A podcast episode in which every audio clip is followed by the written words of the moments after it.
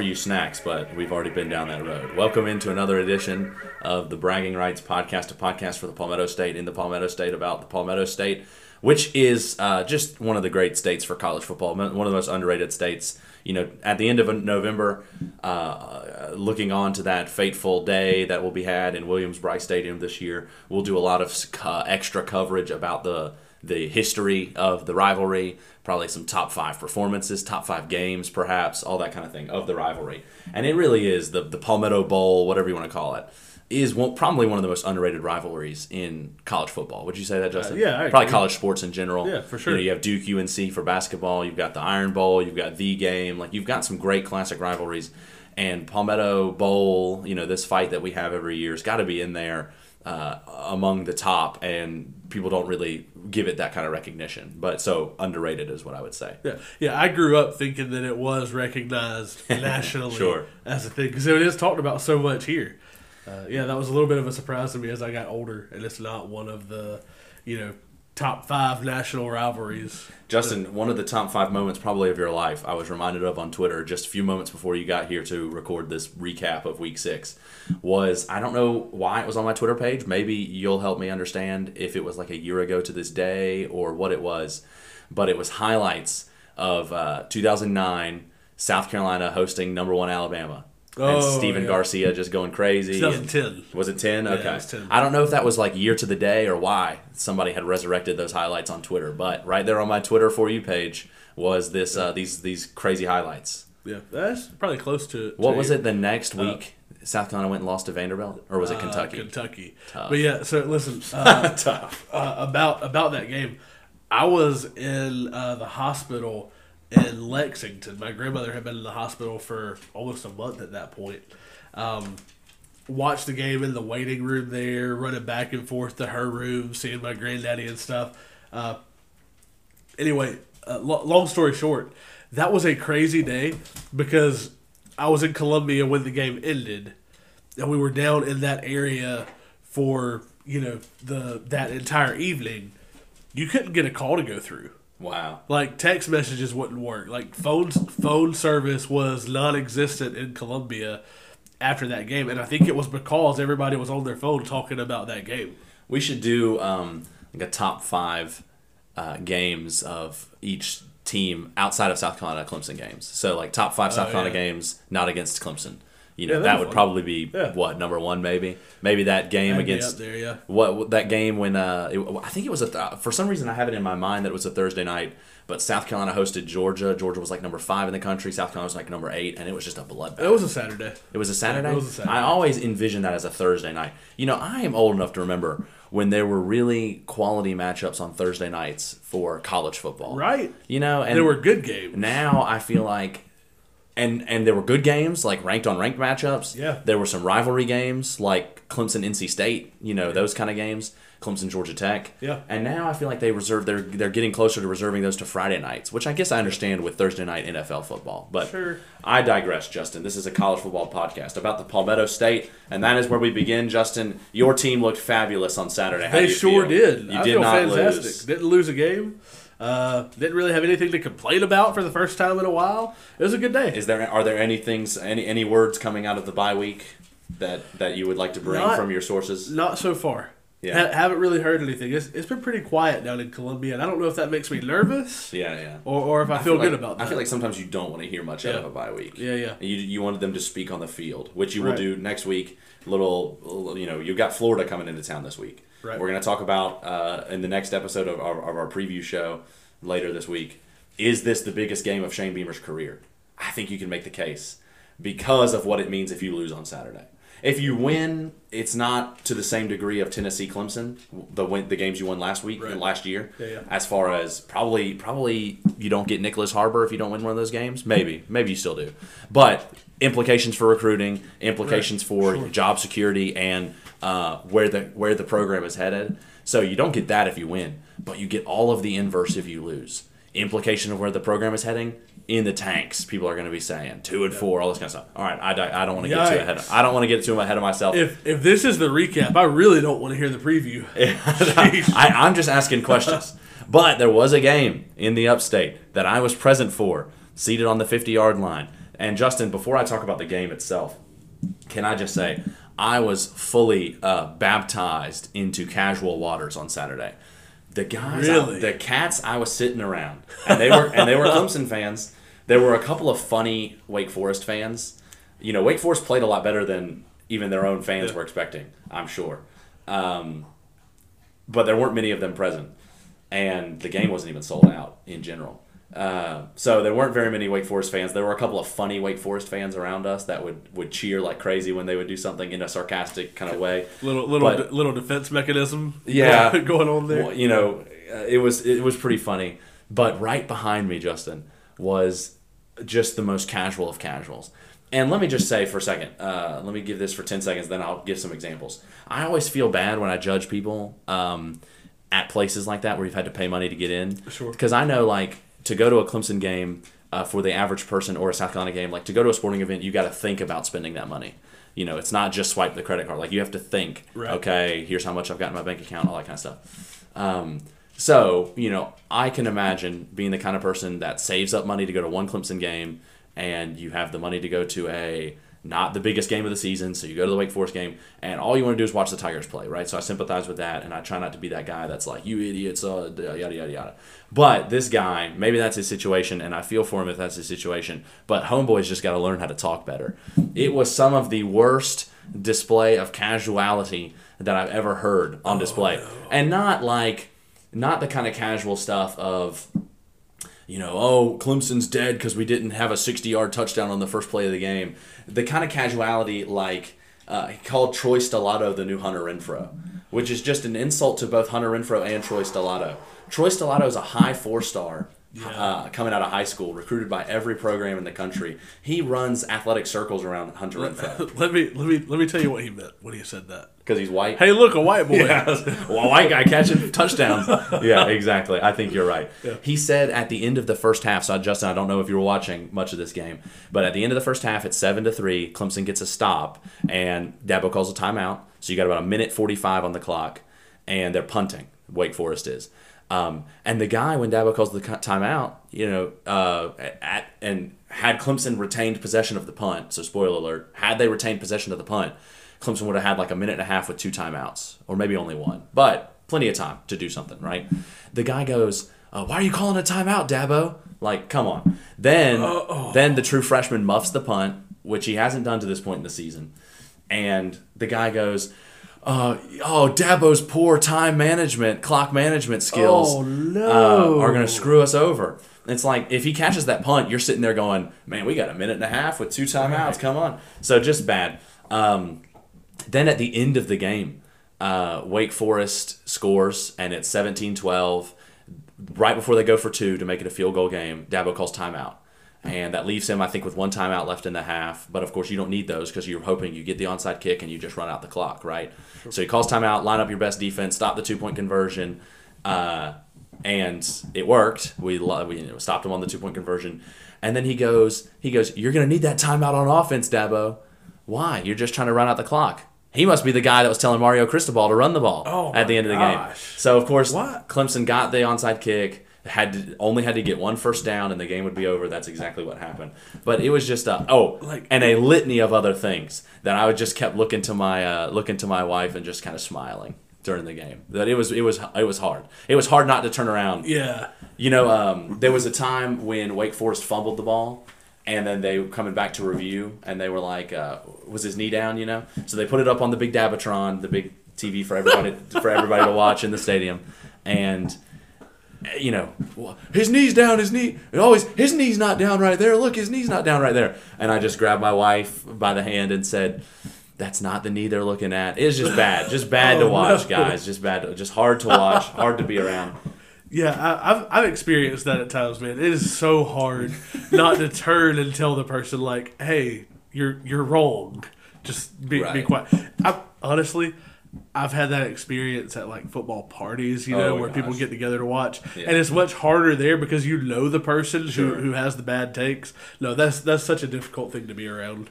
Another difficult thing to be around was the Clemson offense on Saturday. Holy cow, Alan! We thought- what what is going on? I think you got a case of a team that you played their hearts out against Florida State, was really angry and made a statement against Syracuse, and this, you know, uh, they need a bye week. Yeah. They got caught kind of uh, being too mellow, right? Yeah. They got caught kind of just thinking that they they were going to hit it. Uh, Cade, you know, this is the thing, right? Clemson fans, and I would think, and I'd say South Carolina fans, because they hate Clemson, right? They've been around and they've seen the program and everything. Um, they, you know, we are used to Clemson quarterbacks not having off games. Right. You know, uh, Deshaun Watson, I'm not sure he had really any off games. Of course he did, but we don't remember Yeah, those. right. Trevor Lawrence didn't really have any off games.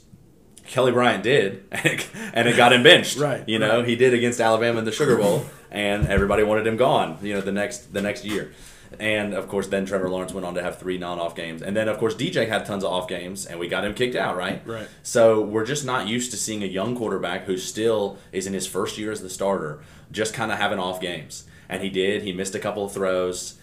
Also, we'll talk about this more at the end of the episode when we kind of look ahead to uh, just what does Clemson and South Carolina need to do to get to get up to this next back to what does Clemson need to get back to it? What does South Carolina need to get to it? Uh, just position coach, uh, position coaches just messing up. Offensive line giving Cade great protection and him not remembering, him not realizing he has great protection, and then also offensive line just not giving him any protection, no run push. Wide receivers not running the right routes. Like you texted me when uh, Cade overthrew Hamp Green Yeah. on what would have been a first down. Yeah. But then when you look at the review, like if Hamp Green had run instead of kind of cutting it in at about the ten yard mark, if he'd have just cut towards the end zone on a Yeah. seam, he had an open touchdown. Yeah. And you just go, if that's not Hamp Green, who's a you know who's a walk on type type player, and if that's Tyler Brown, who's been you know Clemson's pretty much wide receiver number one the last several weeks, that's a touchdown because he runs the right route conceivably. And and Cade wanted the right route. You could literally see he overthrows the guy. Of course, all the casuals behind me, as we've as we've well noted, go, "Where are you throwing that?" And then you just see Cade put his hands on his helmet and look to the sidelines and just like look to point to Hamp Green and just go, "What the heck? Like, why is he running that route when he's got an open touchdown?" The offense looked sleepy. They did not cover the spread. They barely. They did not score twenty points. I didn't get my free Bo-Berry biscuit because they have to score twenty eight points to get a free Bo-Berry oh, biscuit. Oh, man. just miserable. Uh, they did. They get. They did get three hundred yards of offense, so I can go to Hardee's today and get a three piece chicken tender, which is nice. But I digress. This game was hard to watch. The defense looks incredible. And here's again for when we kind of talk about Clemson, what, what does Clemson need to do to get back to the top? It is so very obvious that the defense, friend, you know, Dabo's been called this year, especially like he likes to hire friendship guys. Yeah. If you're Dabo's buddy, you'll get a job as a position coach at Clemson. And it seems to be working on defense. The defense is great. Uh, you know, the defense, yeah, they, they, they, last year, I think it took a while for West to get up to it. But the defense, outside of maybe one drive against Florida State at the end of the half, like the defense has been Well, just yeah. incredible. And I mean, you're going to give up drives here and there to anybody. Da- Brent Venables gave up drives. Right, right. Uh, I, I I think I do think the defense looks really good.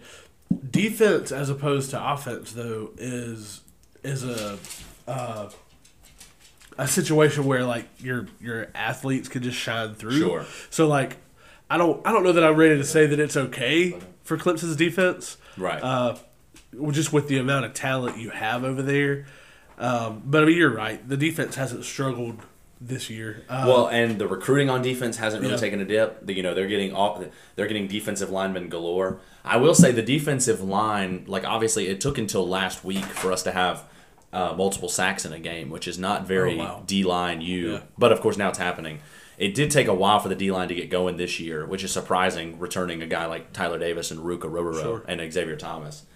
But the D, you know, and the the secondary linebackers really haven't skipped too much of a beat as far as recruiting and development. But the friendship hires on offense are definitely not working, and I think it's to that degree.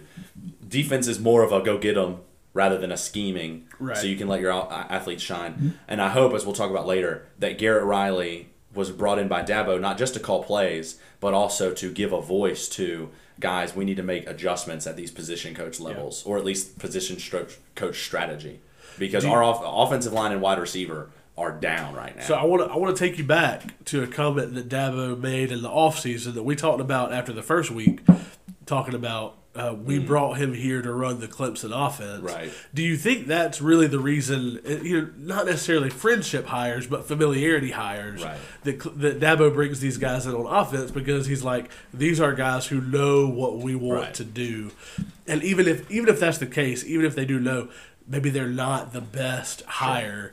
Uh, I'd I'd rather bring somebody in and say, this is what we're gonna do. Right. You're the best out there. Help me make this work. Yeah, I think Dabo. I think culture was huge for Clemson. Yeah. Before the NIL days, um, and it still will be in the NIL days. It, it maybe even It more. absolutely will. maybe Yes. even more. I agree with because you. you will only want to bring uh, you and transfer portal. You will only want to bring guys in that meet the culture, all that kind of thing. Right. But when it comes to coaching, I, you know, I think that that's where Dabo got you know wanting to hire specific guys in that way, and I do think there will have to be adjustments made. to, to go on a little bit of a tangent there, I've seen I've seen several people talk about some offensive linemen that uh, South Carolina had a chance to get in the portal this year, um, and you know for whatever reason we ended up not offering those guys, and uh, we had one that went to Auburn, one that went to uh, oh gosh I can't remember right now, but uh, for several of the scenarios where we didn't bring a guy in, them or their parents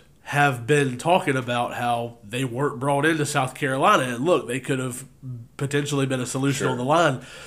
Well, As we talk about this culture thing, I wonder if that plays into it. If there's like a level of assessment, we, we've talked you know, again talked about South Carolina, where the the question is like, hey, these are guys who could potentially help from an athletic standpoint. Are they going to help from a culture standpoint? Right. Uh, and, and I think you're exactly right. you you're going to have to balance that. Uh, maybe maybe South Carolina could do a little better uh, on, on one side of that, Sure. and Clemson could do a little better on the other. You know, you don't want to sacrifice culture for talent, but at the same time, you don't want to die on the hill of right, family you know, way. yeah, yeah, yeah. Right, Because family tradition. Because you can you can bring in people in the portal who will fit what you want to do as a program. Right. Yeah, I agree. And coaches, you know, Garrett Riley was a great hire. I it is looking increasingly more like we're going to get more than one year out of Garrett Riley. Yeah. And I think that'll be good. You don't even have to fire uh, Tyler Grisham, wide receiver coach, or Matt Austin, uh, the offensive line coach. You just got to make adjustments. Dabo did say after the game, which is funny because in the preseason he said we've got seven starters on offensive line and ten guys we feel comfortable playing. And then after the game on Saturday, he said, "I think this is the fattest team we've ever had, meaning wow. fat and slow, Yeah. and not getting push." So maybe Dabo's realizing it. That was mean. Well, You don't call people fat boys. us us larger know- guys, we don't like that. we'll come back to the Palmetto State here at the end. you would never call anybody fat boy, right? I would never, not before hitting the record button. There's no evidence. Justin, let's run through some of these games to watch. Justin, let's let's look at the uh, let's talk about Maryland Ohio State. So we said that this would be an interesting game. Uh, it was less interesting than I was expecting. Yeah. Maryland had every chance to make this their game. They did. First quarter, up seven nothing. Then they got a turnover in the red zone. They had the opportunity to make it their game, and it was interesting. I believe it was tied at halftime, and then Ohio State pulls away. They came out flat. They took it over. They win thirty-seven to seventeen, and I think Ohio State looked impressive in doing that. Yeah. Once once they woke up, they did come out flat, like we said could happen. I just thought that Maryland would be a little more dynamic than they were. Uh, it wasn't uh, wasn't exactly how I thought things Sure. would play out. Um, but yeah, once once Ohio State decided, hey, we, we better take care of business, they did. I think you've got, and Ohio State's one of them, like 10 teams playoff worthy, playoff caliber. Um, we'll talk about that later as the Yeah. season goes on. LSU, Missouri, this game went exactly how you thought it was going to go. Yeah, pretty much. Maybe a little less scoring Yeah. is what you were expecting, Yeah, at least from Mizzou in, Yeah. in, in particular. But Mizzou got up big, 22 to 7, Yeah. I believe it was. And LSU offense just kept chipping away and ends up winning 49 39. Yeah. So so that Missouri offense, there were times where they looked really good, but then there were also times where they. I had I said they can't keep up. Maybe what I should have said is they can't keep it up. You know, Sure. they, they looked good at times, but they just weren't able to to keep that pace going. They weren't able to, you know, stay on the gas. Justin, allow me to remind you that this is a family friendly show. Keep the innuendo to a minimum. oh no, Justin, yeah, you're right. Okay. Washington State went to UCLA And this game, I got to give you your flowers this week. You were on a roll. You were you were spot on after spot on after spot on. A uh, a blind squirrel finds a nut every once Except a for a text message that I will not out we will not talk about that. that message. happened before one of the night games. Well, so it turns out, you know, I just told you I had a funny feeling.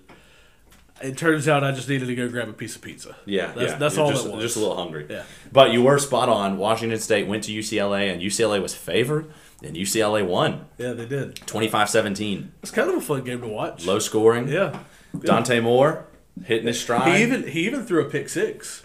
Uh, so like, Right. uh, you know, you, you don't ever want to go back and, and do the whole revisionist history Sure. thing. Oh well, they scored one of their. But could it have been even bigger? But yeah, it could have been. You know, Yeah. so that 290 yards. He threw the ball 44 times. Wow. But they still ran the ball for 180 yards. And that was with him himself, you know, being sacked for negative 25 yards. This is not sack adjusted. So UCLA just balanced When- performance. when when he figures it out, when the light bulb really comes on for him, UCLA is going to be a problem. They stole him from Oregon, man. Imagine, imagine. I guess you know if he was at Oregon right now, we wouldn't be seeing him playing, Right. except for when they were up like ninety nothing on Portland State or whatever. We wouldn't see him play to the degree he is. But imagine what we would be feeling, you know, towards the end of this year with Bo Nix having another Yeah. great year and Oregon looking real good. But again, I mean, UCLA is pretty good, Right, and they're going to the. Big Twelve, Big Ten, and they're going to be they're going to look good with him next year. Like, uh, yeah, maybe we would feel better about Oregon having Yeah. him, but UCLA is still a good team. Alabama, Justin, again, spot on. Alabama went to Texas A&M. They were favored by two and a half, but it got all the way down to one. I said they were going to win huge. We both thought they were going to win. I Yeah. thought they were going to win huge. You said they were going to win, and it was close. And darn if it was close. What, 26-20? Well, is, is this is this thing I said? You know, uh, there's something going on with the the home field advantage this year. Something something just a little weird is happening. Yeah.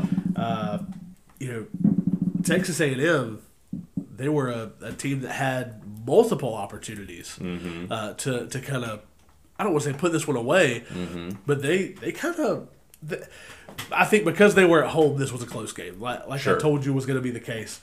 Um, I think we're going to have an Alabama problem this year, Alan. Like, they're just going to keep winning? Yeah, I heard I heard somebody call it zombie Alabama, mm. where where Alabama die. is is like yeah they're they're dead but they're not dead. Sure. like you just can't quite get rid of them. Maybe a, maybe a better Sure. uh, a scenario here's a uh, who's the, who's the guy the, the Halloween guy Michael uh, Myers. Michael Myers. Yeah, it's like you always think he's done. Yeah. And he's never chasing you. He's never running. Yeah. he's just always there. Well, I, I said there. that if they won this game, that I, I didn't I wasn't sure they would lose again, and I thought this Yep. was going to be the most important game for them to win going forward, and they did. They got it done. Yep.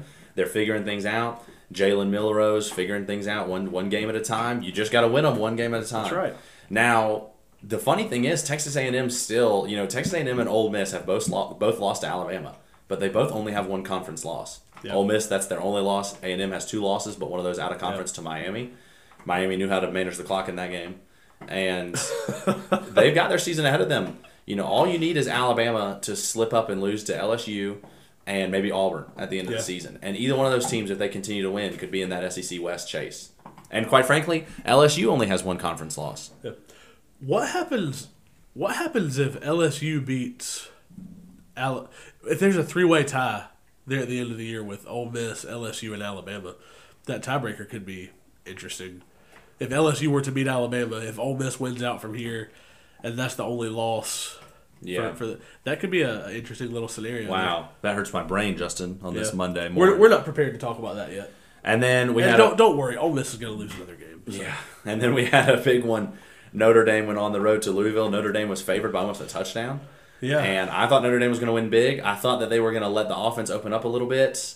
And I thought even the I thought there would be a, a super balanced kind of opened up offense attack, and I thought their defense was good. But no, man, Louisville just took care of business. Here's here's the deal. At some point, you have to believe it when somebody tells you who they are. And I think the Notre Dame coaching staff has been telling us who Sam Hartman is by the way they've decided to play some games. And when it was time for him to put the team on his back, he didn't do it. Well, do you know what he did?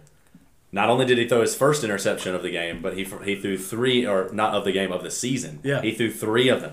Against Louisville. Yeah, Yeah, come on, man. It's tough. They only ran the ball for 44 yards. I mean, Audric Estime only had 20 yards, and that was on 10, 10 carries. I mean, That's- Louisville wanted Sam Hartman to have to throw. In fact, he threw 38 Yeah. times, and he looked human. He And did.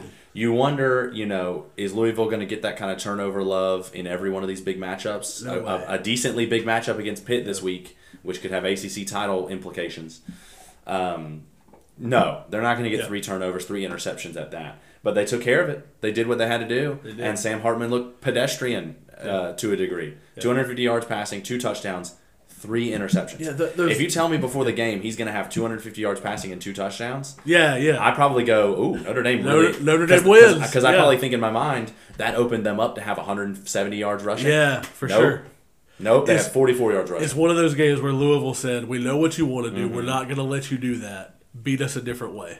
And, And listen, Notre man. Dame couldn't do it. Jack Plummer getting his Notre Dame revenge. He played Notre Dame at while he was at Cal. He played Notre Dame while he was at Purdue. He was 0 2 against Notre Dame. There you go. Gets his revenge. Got it.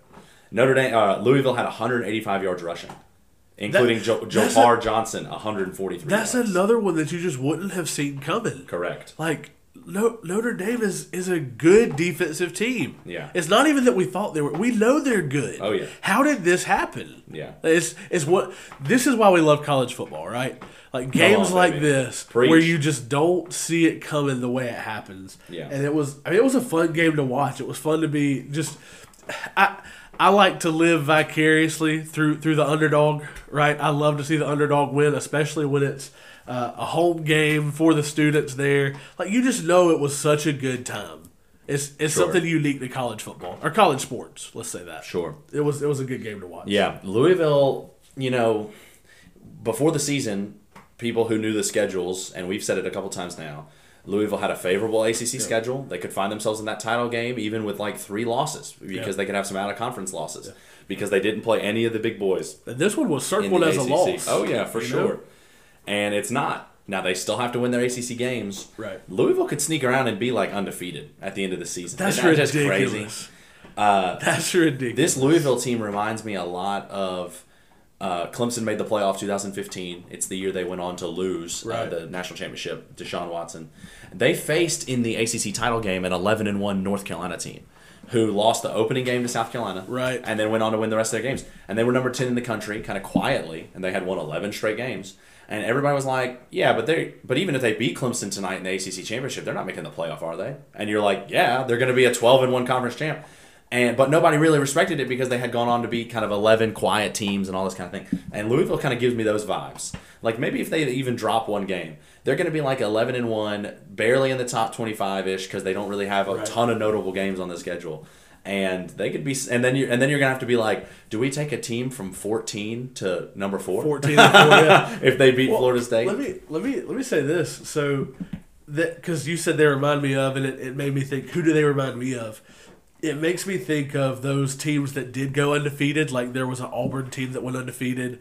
Uh, you know, obviously Boise State, TCU that have gone undefeated Sure. in the past before there was a playoff and they were left out. If they do go undefeated, I think there's no way they get left out of the playoff. But this is what I would say: if they go undefeated and make it to a playoff, they're gonna get embarrassed. oh yeah, it's gonna be Like, TCU. yeah. of course, but I don't even think they have the firepower to sneak up on a team Right. like No. TCU did. No. So, what an interesting game. All right, Justin, let's quick it up. Yeah. But we got some big ones to talk about. Let's talk about Kentucky Georgia first because this game ended up being a snoozer. Yeah. It's funny when we talked about this on the podcast. When I originally kind of wrote out this Google Doc last week, I was feeling like Georgia's vulnerable in the Yeah. run defense. Yeah. Kentucky likes to run the ball. And then as the week went on, I told you in the podcast, I hate everything that I said on this Google Doc. And Yeah. I amended it and I said out loud, I think Kentucky's going to get stubborn and I think they're going to get exposed. And that's exactly what happened. Yeah. You know, Kentucky came into the game having run for about half a mile against Florida, and they come against Georgia, and you just knew if they were going to try and do that and get you know stubborn and complacent with it, they were going to get exposed. And they ran the ball for 55 yards. Good. night. Now I guess it was more. That's not sack adjusted, but Ray Davis only had 59 yards. His long was 11. You know, he was busting 75 yarders against Florida Yeah. left and right. They were just running over and over and over again, and they held Ray Davis to 59 yards rushing. And it wasn't because Devin Leary showed, you know, what people thought was going to happen, where Devin Leary had 400 yards and looked like this dynamic quarterback. No, 128 yards, two touchdowns. You know, only threw the ball 26 times. It was that thing we said. Georgia, you know, all of a sudden Kentucky looked like an impressive football team, and so Right. Georgia says, "You know what? Time to show everybody who we are. I Time like- to remind everybody." I love how all the analysts were like, "Don't we do this with Kentucky every year?" Yeah. Yes, and we tried to tell you that. Yeah, Georgia looks good. You know, Georgia is the best team in the country probably right now. I, I, although they look to be on a collision course with with Michigan. I mean, Michigan looks very good Michigan as well. does look good. And Carson Beck had 389 yards passing, four touchdowns. I mean, just looked really good. They had another buck 73 on the ground. I mean, everybody was getting involved in this game. You know, Brock Bowers had 132 yards passing. I mean, everybody was eating for Georgia. But we told you this was bound to happen Yeah, eventually for Georgia. So I'm not even surprised. Does Georgia look like the best team in the country? Yes. Does it is it the case that I think at this point any team could beat them? Sure. And not I don't mean any team like Vanderbilt. I mean Right. any of these top 10 teams right now, especially the ones that have above average quarterback play, could get Georgia. Yeah, Because just like we saw with South Carolina and Auburn, if you can make their quarterback feel a little pedestrian, yeah, and feel a little average, and your quarterback can step up. For South Carolina, it was Spencer Rattler throwing it all over in the first half. Yeah. For Auburn, it was Payton Thorne running all over in the first half. You can get them. yeah. I, I agree. I think the thing about the thing about Georgia is the only way to beat them. And this isn't some fantastic insight or anything. You you cannot be one dimensional. You Yeah. have to have the ability to to run and pass, not or pass. Right.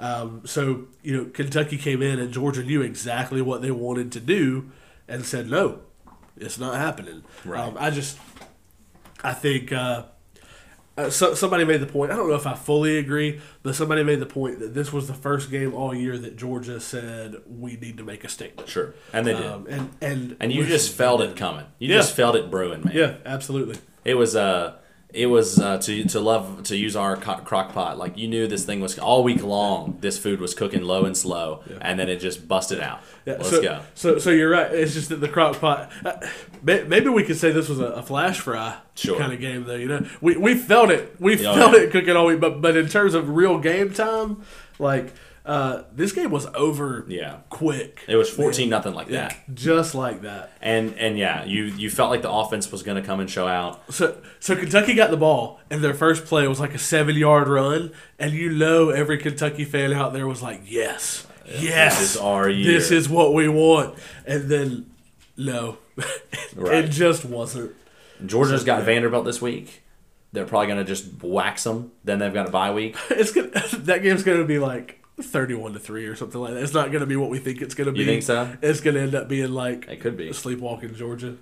Justin, there was a big one in Dallas, Texas. Dude, what a game! High noon, which was 11 a.m. local time. Can you imagine if that had been a Fair. primetime game? Yeah, Sorry. It's noon every every year. Yeah. I thought it was on Fox um, high noon or big noon kickoff, but no, it was on ESPN. Oh, it was. It's just noon. I think it's just noon because of the state fair. I, bel I, it's bel noon every I single year. believed you when you told me it was yeah. the big. Deal. Well, it was noon. kickoff. Yeah. Uh, yeah. And and and in previous years, it has been owned by Fox for that year. yeah, yeah. But no, man, I think it's just noon every single year because of the state fair. You're you're you're right. and it was a doozy. Uh, I was walking around Clemson campus eating Raising Cane's and walking all over downtown watching this game on my phone. What I a mean, it life was- you live, Alan. Woo, baby! It was a doozy of a game. The Dillon Gabriel show. Dillon Gabriel, obviously by way of UCF and some and some season-ending injuries, has found his way to Oklahoma. And last year he was injured for this game, did not get a chance to play. Of course, Texas won about forty-nine to a bill to you know about a billion to zero, forty-nine to nothing. Dillon Gabriel was healthy, and it was the Dillon Gabriel show. He had a 285 yards passing, and he had 113 yards rushing. So I mean, he was doing it all. He was their leading rusher by far. They did not have a running back matching him. You know, their their highest running back had 46 yards rushing. Quinn Ewers had uh, 346 yards passing, and then they had you know a, a wide receiver throw a 25 yard pass as well. So Texas way out through them. Texas uh, did not way out rush them, but their running backs, Jonathan Brooks had 129 yards on the ground. So Texas outgained uh, by a little bit. I mean, this was just a this was just a tight matchup at every step of the way. Yeah. Texas Well, made some key red zone. as as you're as you're watching the game, it looked like it was going to play out how we said. Right. We said that Oklahoma hasn't quite been there. They're a year away. It was going to look good for a while, then Texas would pull away. It looked like Texas might might do that, Sure. and then Oklahoma just wasn't willing to let that happen. Yeah. Uh, it was it Red was a really good game to watch. There were a couple of red zone turnovers and also a turnover on downs in the red Yep. zone. Quinn Ewers had two interceptions. Dillon Gabriel didn't make any of those kind of mistakes. Right. Last minute drive, a minute and what, 17 seconds they got the ball with. And they went down the field, a couple of big throws, and then big time pass into the end zone with all the bodies around him. Yeah. Just a just a crazy It throw, was- wide open guy. This was Oklahoma's game. I love watching that final drive where a quarterback says, "No, sir, we're going to win this football Right, game," and that's right. exactly what happened. Yeah, and I came out of this game thinking, way to go, Oklahoma. You proved, you know, way to go, Brent Venables, right? There by way of Clemson for many years. I'm glad he's proving to be an elite coach. He's recruited well. Now he's preparing his team well on offense and defense uh, before game and during game. He looks to be a good coach. Way to go, Oklahoma! You proved yourself. You're, they have the highest win out percentage right now, FPI wise or uh, or prediction wise, because they have a pretty soft schedule. So way to go! You're going to be in the Big Ten, uh, Big Twelve championship, but Texas is better, and Texas is going to get the rematch. You, th- you think Texas Yeah. is going to win that rematch? I think Texas might win the rematch by double digits Oh wow! Wow. because it was so neck and neck. Yeah. Oklahoma obviously wanted it more, and Yeah. they looked more intense. Texas has been rolling high since they. Texas wanted it against Alabama. They had revenge. They had Right, we need right. national map. We need to be on the map nationally. They had all of that working for them when they played Alabama. They were some people's number one team going into this game. Are you are you ready to predict uh, a scenario where both Oklahoma and Texas make the playoff? Wow, no. there are several conferences that could have two teams in the playoff Yeah. this year. Uh, I'm sure one team will, or two teams will prove to be head and uh, shoulders above the rest. Yeah. Georgia, Michigan, maybe, maybe just Georgia, maybe just Michigan. But if any year looked like we needed a 12 tier, 12 team playoff, it would be this this year. year. But regardless, uh, look at that, Justin. Spam calls telling you about those before the podcast. Uh, Oklahoma, they had all of that now working for them. They needed revenge. They needed to be on the national spotlight. They needed to be on the national map. They needed to prove that they could win the big one, and they did. I think Texas will have them have that again working for them when they face off again in the Big 12 championship, and I think Texas will win. I think they win by double digits, which a double digit win may be the thing that knocks Oklahoma out of that two Big 12 teams in the playoff. Did you have any different takeaway after this game? Uh, not really. Um, it was a. Uh, so I got to be honest. I didn't get to watch most of it live. I was at uh, my Paw little- Patrol. I was no, I was at my little cousin's birthday party. Uh, I couldn't even tell you what the theme was at this point. Mm. Anyway, I had, had a good time there. They had the game on. I didn't get to watch a ton. Um, I did get to stop at a gas station. Man, this is this was the greatest thing ever. If you're coming back from Columbia, going up Highway 77, Interstate 77, uh, exit 55 maybe i'm not sure anyway we pulled off because we needed to feed the baby uh, micah and i went into the, the gas station tiny little gas station and this wonderful incredible fella behind the counter had probably a 60 inch tv right at the counter He's been where he- working his he's just Saturdays. sitting watching yeah yeah sitting watching some college football so we got to see the end um, then you know go back and watch the highlights see what people had to say about it uh, I just I was really impressed with the way Oklahoma would not die Sure. in this game. I they, agree with they that. had opportunities to just roll over, and and they said no. Which shows that they're well coached. Right? Yeah, I And agree. intensely coached. Yeah. Uh, the the other kind of takeaway. Listen, you're gonna have you're gonna have like Caleb Williams who puts up massive numbers because he's at USC. Because any quarterback Mm-hmm. in a Lincoln Riley offense is gonna put up big numbers. Dillon Gabriel's your Heisman winner, man. Like Oh, even wow. if he doesn't win it, he he is right now the guy who I think is most He's got the Heisman Uh, moment. yeah, he, he he's got that Heisman moment, and uh, I think he's the guy that has put his team on his back at this point. Like, I I guess that is what a Heisman moment is. But Right. uh, if you're telling me that I have to vote right now, um, which I don't ever get to vote, uh, but if, if you were saying that it was that Justin, who's your Heisman winner, is Dillon Gabriel, and it's because of what he did in this game. Right. Yeah. Yeah, maybe. Uh, he's got the moment. Yeah. He's he's got the wow, that screams Heisman. Minute drive against your rival to get revenge in a game you didn't get to play in last year. Well, here's just just to rant for a second. My frustration with the stupid Heisman thing is at this point it's just who can put up the most ridiculous numbers. It's not about who's the the best player, like objectively, because stats Right. don't tell you who the best player Right. is. But it's all about oh, he's got the best stats out there. He's got the most yards. He's got the most touchdowns. That's not what the Heisman should be. Sure. Of course, there's a part of that, but we've got to weigh some things out. Sure. Anyway, we don't need to go much further on that. Justin, a couple things to just note. We had you were feeling upset special this week. Yeah. And you highlighted a couple of games very quickly. Vanderbilt, Florida did not go that way. It wasn't no. that close. Florida did win by three plus scores. They did. But you said it. Fresno State at Wyoming. Wyoming uh, had beaten Texas Tech. They had Yeah. kept it close with Texas, and dang, they beat them. They, They beat. Flo- Fresno State. They, they beat Fresno State without scoring a point in the second half. There you go, man. Yeah, Outright upset. wild. Wyoming is cracked the top twenty-five. If Yeah. I am, uh, you know, kicked Fresno State out. Yeah. Then you thought Arkansas would uh, beat Ole Miss. Not, not, did not happen. Ole Miss No. took care of business. You know, getting themselves closer and closer to that three-way tie that you were just talking about. Right. And then Arizona State, Colorado. You called this one. This could be a frustrating outcome. Arizona State without any quarterbacks, one in five now, but kept it really close. Colorado ended up coming out with a field goal to win it at the very end. And then Shedeur Sanders just went to the student section and made a fool of himself. I, I, Oh, I didn't see that. Oh yeah, he went to the student section for Arizona State and was flexing his watch to them. You know what I mean? Which, uh, on, of course, everybody memed because you know Arizona State's one in five and all this kind of stuff. Right. And then somebody on Twitter said, uh, "You you know Baker Mayfield used to plant flags in the ground and grab his crotch, and you guys loved it, and and, and we all know why you don't like it with Shedeur." And he's talking. He's trying to race bait, obviously. Right. No, we hated it when uh, we we hated universally. We hated it when Baker Mayfield. I saw nobody who loved that. I think Yeah. people people loved the plant uh, the flag planting because it was on the road at Ohio State. Right, that's different. They hated the crotch grabbing because it was against Kansas. Yeah, it was on the sideline against Kansas. Yeah, stupid. so nobody liked that. And had Shedeur done this to USC last week, we'd be like, Everybody on. would have loved it. Oh yeah, yeah, yeah. But you can't do that kind of stuff against Arizona No. State. Not when you barely win. No. But Colorado got the win. They're four and two. You know who else is four and two? Plenty of other teams that didn't that that thought they were going to be better. And Colorado shouldn't be better than four and two. Shouldn't be better than two and four, and they are. And good for them.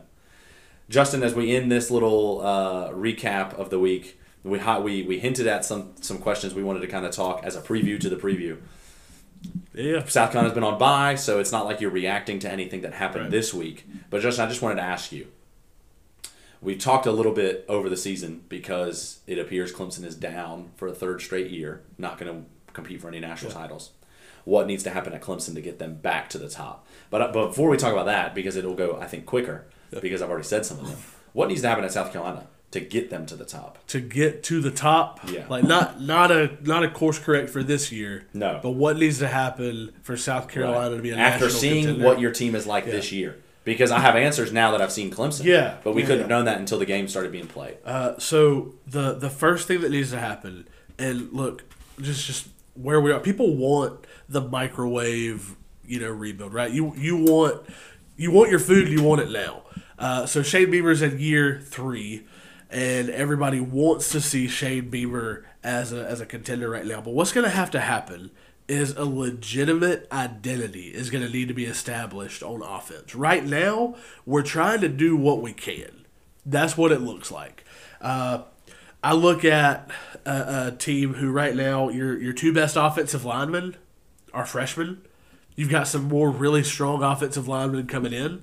Uh, recruiting is going really well. I think the biggest thing that needs to happen for South Carolina is first of all six wins. You got to be bowl eligible. You got to show consistent success. And I think that, that making a bowl game is success. The biggest thing that has to happen is patience. Uh, I think you got a coaching staff who's doing it right. You can't sit there and say, "Oh no, we only won six or seven games this year," and, and, and start getting unhappy and letting the recruits hear that the fans are unhappy with the coaching staff. You just got to take a step back and say, "Wait, we just wandered through the wilderness for almost a decade.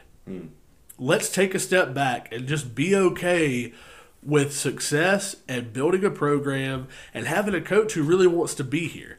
Um, I think what you're going to see after this year, um, the best quarterback we've ever had in our history will be gone, um, just in terms of pure talent.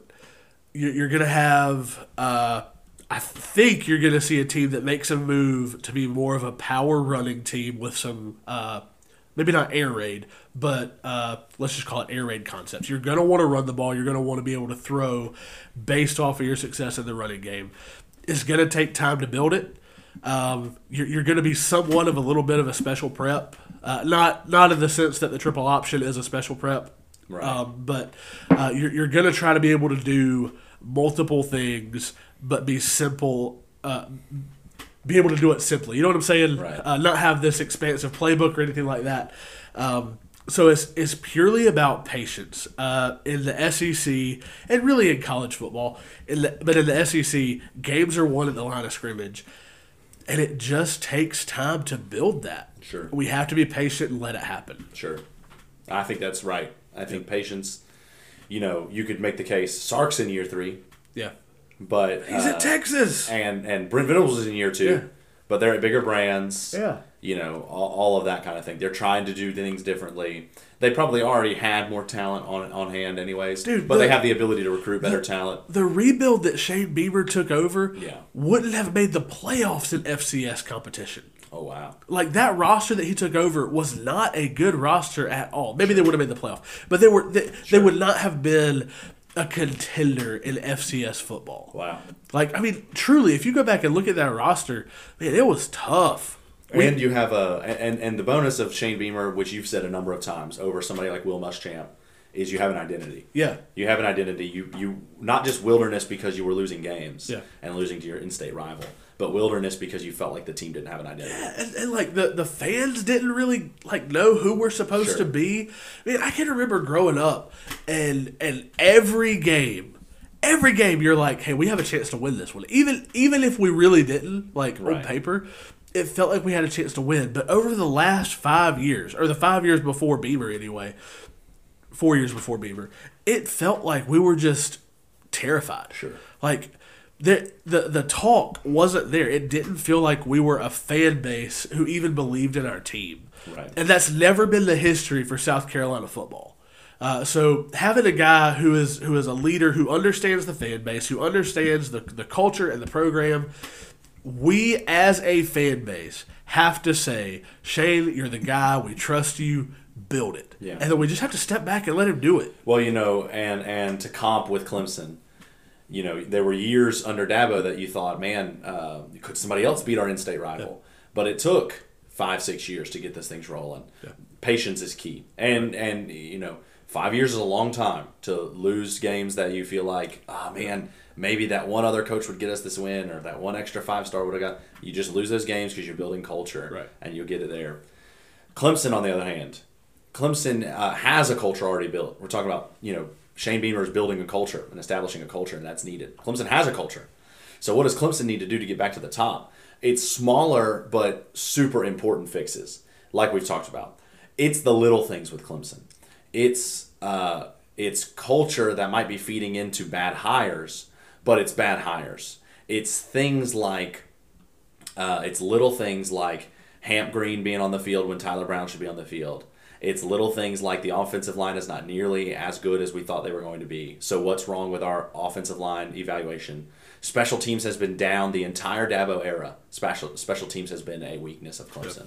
You know, um, you know, are there better? Where, where? Why don't we have a Pete Lembo? And I know they don't grow Pete Lembos on trees, Right. but they grow special teams coordinator. Like there are tons of special teams coordinators that are very good at their job that would love to come to a program like Clemson. So that's that's an interesting thing right there because uh, when I saw the the muffed punt before halftime, my my first thought was, does Clemson have more muffed punts and more special teams miscues than, than most other top Yes, teams? correct. They and, do. and that's just it, it's weird that that, Yeah. you, that you brought that up. I thought it, and I didn't want to say it because Right. you know we've talked about my bias. You know, like we, we we acknowledge that kind of stuff. But for you as a Clemson fan to say like, hey, there's a there's an obvious weakness Yeah. on special teams. No, yeah. every um, every single team that Clemson plays, Clemson has uh, the weakness has the lesser punter. yeah. And pretty much the lesser special teams as a whole. Yeah. And now, you know, and I don't count the kicking situation this year necessarily against the special teams coordinator, except for against Duke with the first blocked field goal. Duke overloaded the left side of the line, and your coordinator doesn't see it. You know, your special teams guy doesn't see it and either call timeout or make an adjustment or something, and so they blocked it. But like Robert Gunn getting the yips, special teams coordinator didn't know that was going to happen. He recruited a five star kicker or you know a four star kicker or whatever. He recruited a very whatever the equivalent of a five, like the the best kicker you could you could go out there. and get. Robert Gunn was a highly recruited kicker. He recruited him. The kid's got the yips. You don't count that against the coordinator, but you do count uh, all the times that we give up big returns on kickoff, all the bad punts that we've had, not being able to recruit a punter, punt coverage, punt return. All these things are a weakness for Clemson over and over and over again. So it's little things like position coaches that are Dabo's friends. You know, you could even throw, like I've said, Tyler Grisham, Matt Austin, these guys obviously need to have changes made. But you could even throw somebody like CJ Spiller in there. Like I was ru- gonna ask. running back has been, you know, we came into this season thinking Clemson's got maybe the most underrated running back room in the country, and both of them are being underutilized. Yeah. Now Phil Mafah fumbles a couple times against Duke. You know that's that's unfortunate. Will Shipley drops a pass that leads to an interception against Duke. Like, yeah, that's not on the coordinator, but uh, taking Shipley out at times, not putting Mafah in at times, you know, not developing either one of them, taking them out, putting them in in the wrong situations. You know, why is uh, why are we running screen passes to Mafah when Will Shipley's the all-purpose back? Why are we got why do we have uh, Shipley in there at a goal line situation when Mafah is the bruiser Right, back? right. You know that kind of thing. Uh, missing out on Trevor Etienne. You know, uh, Trevor Etienne. It was down to Clemson in Florida, and C.J. Spiller just kind of stopped rec- stopped recruiting him. Wow. And why? You know, I mean, he's, he's a legacy guy, and I think he was leaning Florida, but you could have gotten him. Yeah. You, you, you feel like if you're Clemson, uh, you feel and and he stopped recruiting him. And there were a couple of down years of recruiting running backs. Now we've had a couple of good guys coming in, and this uh, four star kid we've got coming this year is probably going to be really good. So maybe he's making up for it. But it was a bumpy start for C.J. Spiller at running back coach. So here's here's the question I have: these these issues that you're having on offense, you know, you you made the case that maybe you need to look in different areas for position coaches. Is it the fact that you're in year one of a new coordinator, and and and the staff itself has to figure out how to work together? Yeah, you can do some of that the off season, Sure. but it takes real game experience to really get a good feel for each other. I wonder if you're seeing some of that. Um, because I mean, it's it's not often that a coordinator comes in and doesn't really bring his own people. Sure. You know, at least a couple. Sure. Uh, No, yeah, I agree. Um, I think that that's right. I think you see. I think the whole first year of a new staff thing you see, especially in somebody like Cade Klubnik, Yeah. because Cade Klubnik is still figuring things out. Right. Snapped the ball at the wrong time while Shipley was still moving. Five yard penalty when we were on the three yard line. Yeah. You know that's on the quarterback. That's a simple little mistake. They still had they still had a, a exchange issue. They fumbled Yeah. on a whether whoever's fault it was. There's just not. It was uh, Cade's, but yeah. Yeah, It was So- Cade's fault. And so, yeah, I think you could be, I think that could be a, you could make the case for that. And maybe Garrett, you know, is just working up that voice to say to a wide receivers coach, when we're third and seven in plus territory, do not take Tyler Brown out and put Yeah. Hamp Green in Yeah. on the money route, you know, Yeah. on the route that's going to give us a seam God. touchdown. You know, don't do that. Don't take the don't take the experienced four star out and put in the country club recruit. You know what I mean? Like, don't do that. the Uh, country club recruit. well, I mean, that's the kind of you know, don't you know? We used to just like Clemson fans for years, and when you had Trevor and Deshaun, you kind of masked over this. But you used to just go like, "Why is it the middle of the third quarter and one of the Sweeney boys is out there running routes?" Oh, Like, yeah. stop! Like, Yeah. you know, don't do that. And it's not Dabo. I mean, it's position coaches making poor decisions, and Yeah. maybe some of it's Dabo. But Yeah. there's a there's a there's not a culture that needs to be changed at Clemson. There are one percent issues. One percent differences. You could put this on the running back coach, but Mafah doesn't recognize the blitz against Florida State that causes the scoop and score. yeah, yeah. Right, that's the game right there. You know, if even if Clemson just doesn't score on that drive, you still punt and back them up. And they're they, obviously they didn't score any offensive points uh, outside of one drive in the second half. Did Yeah. Florida State? So you're just like little little one percent changes change the whole season. Yeah. Uh, could change the whole season. I- could change next year. I'd be I'd be really curious to see, you know, like last year, everybody thought that the Clemson offense was just going to be, you know, insane this year because of what TCU did last year. Sure. And I think it was entirely because of what TCU did last year, plus the you know athletes that Clemson has. I I just wonder. There's there's something there. You know, um, was was was Garrett Riley really calling plays at TCU as he came to Clemson? Like, what kind of restrictor has Sure. been has been put on him, if any? I'm Sure. not saying there has been. You know, like, what's the disconnect there? And honestly, I as a football fan, as a college football fan, I really hope he stays a year, and I almost hope there's no real changes on the staff because I'd love to see what Sure. happens next year. Sure. You're look, looking at some of this, like, do they take off all of a sudden next year because there's been some continuity, there's been more time to get comfortable, and the uh, the staff can work together and feel more comfortable, kind of talking to each other. Uh, you know, saying the things that need to be said. I, I'd be really curious to see what happens there. I still firmly believe Clemson can win 10 games this year. Yeah. Like, they're going to be on bye this week. Then they're going to have Miami.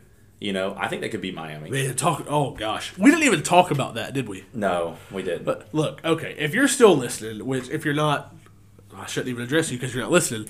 But if you're still listening, if you haven't seen the end of that Miami Georgia Tech game, let me just tell you, uh, Mario Cristobal should never be allowed to coach football again. It should it should be a law in the United States of America that if you mishandle a football game the way he did, you should never be allowed. Like Yeah. every every football field in America should have a restraining order against you.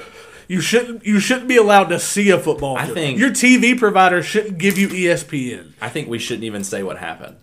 Uh, we should just let the listener, if they don't know, just look it up. Go find it. It was disastrous. And he's done it more than once. That's the thing. He did it while he was at Oregon. you did it at Oregon, The exact same thing. and it was your mistake, and you don't learn from it. That's How? That, How? that my wife knew what to do in this situation. I love my wife, but she's not a football coach. do you think She's barely uh, a football fan. you think the kick six Alabama Auburn is more forgivable than this? Absolutely, it is. Putting in the true freshman kicker to kick like a 60 yarder and then it turns out to be the. Absolutely, it's more forgivable. I think so, This too. was this, like I said, this is unforgivable. In Iran, he would have gotten the death penalty. He would have. He would have. We're getting uh, He absolutely would have. We're getting political here. This is no, it's not political. First it's innuendo, now political. Yeah, my goodness. No, I'm just kidding. My goodness. You know what else is unforgivable, Justin? What's that? Not listening to this podcast and not texting it or sharing it to one friend. That's absolutely. If you're listening right. to this podcast, text this episode to just one friend. Tell them to skip to 57 minutes when we get political. That's talking right. Talking about Iran. that's exactly right. Justin, uh, I ran, I ran, and I ran. You know, three miles the other day. Did you? What an episode. yeah.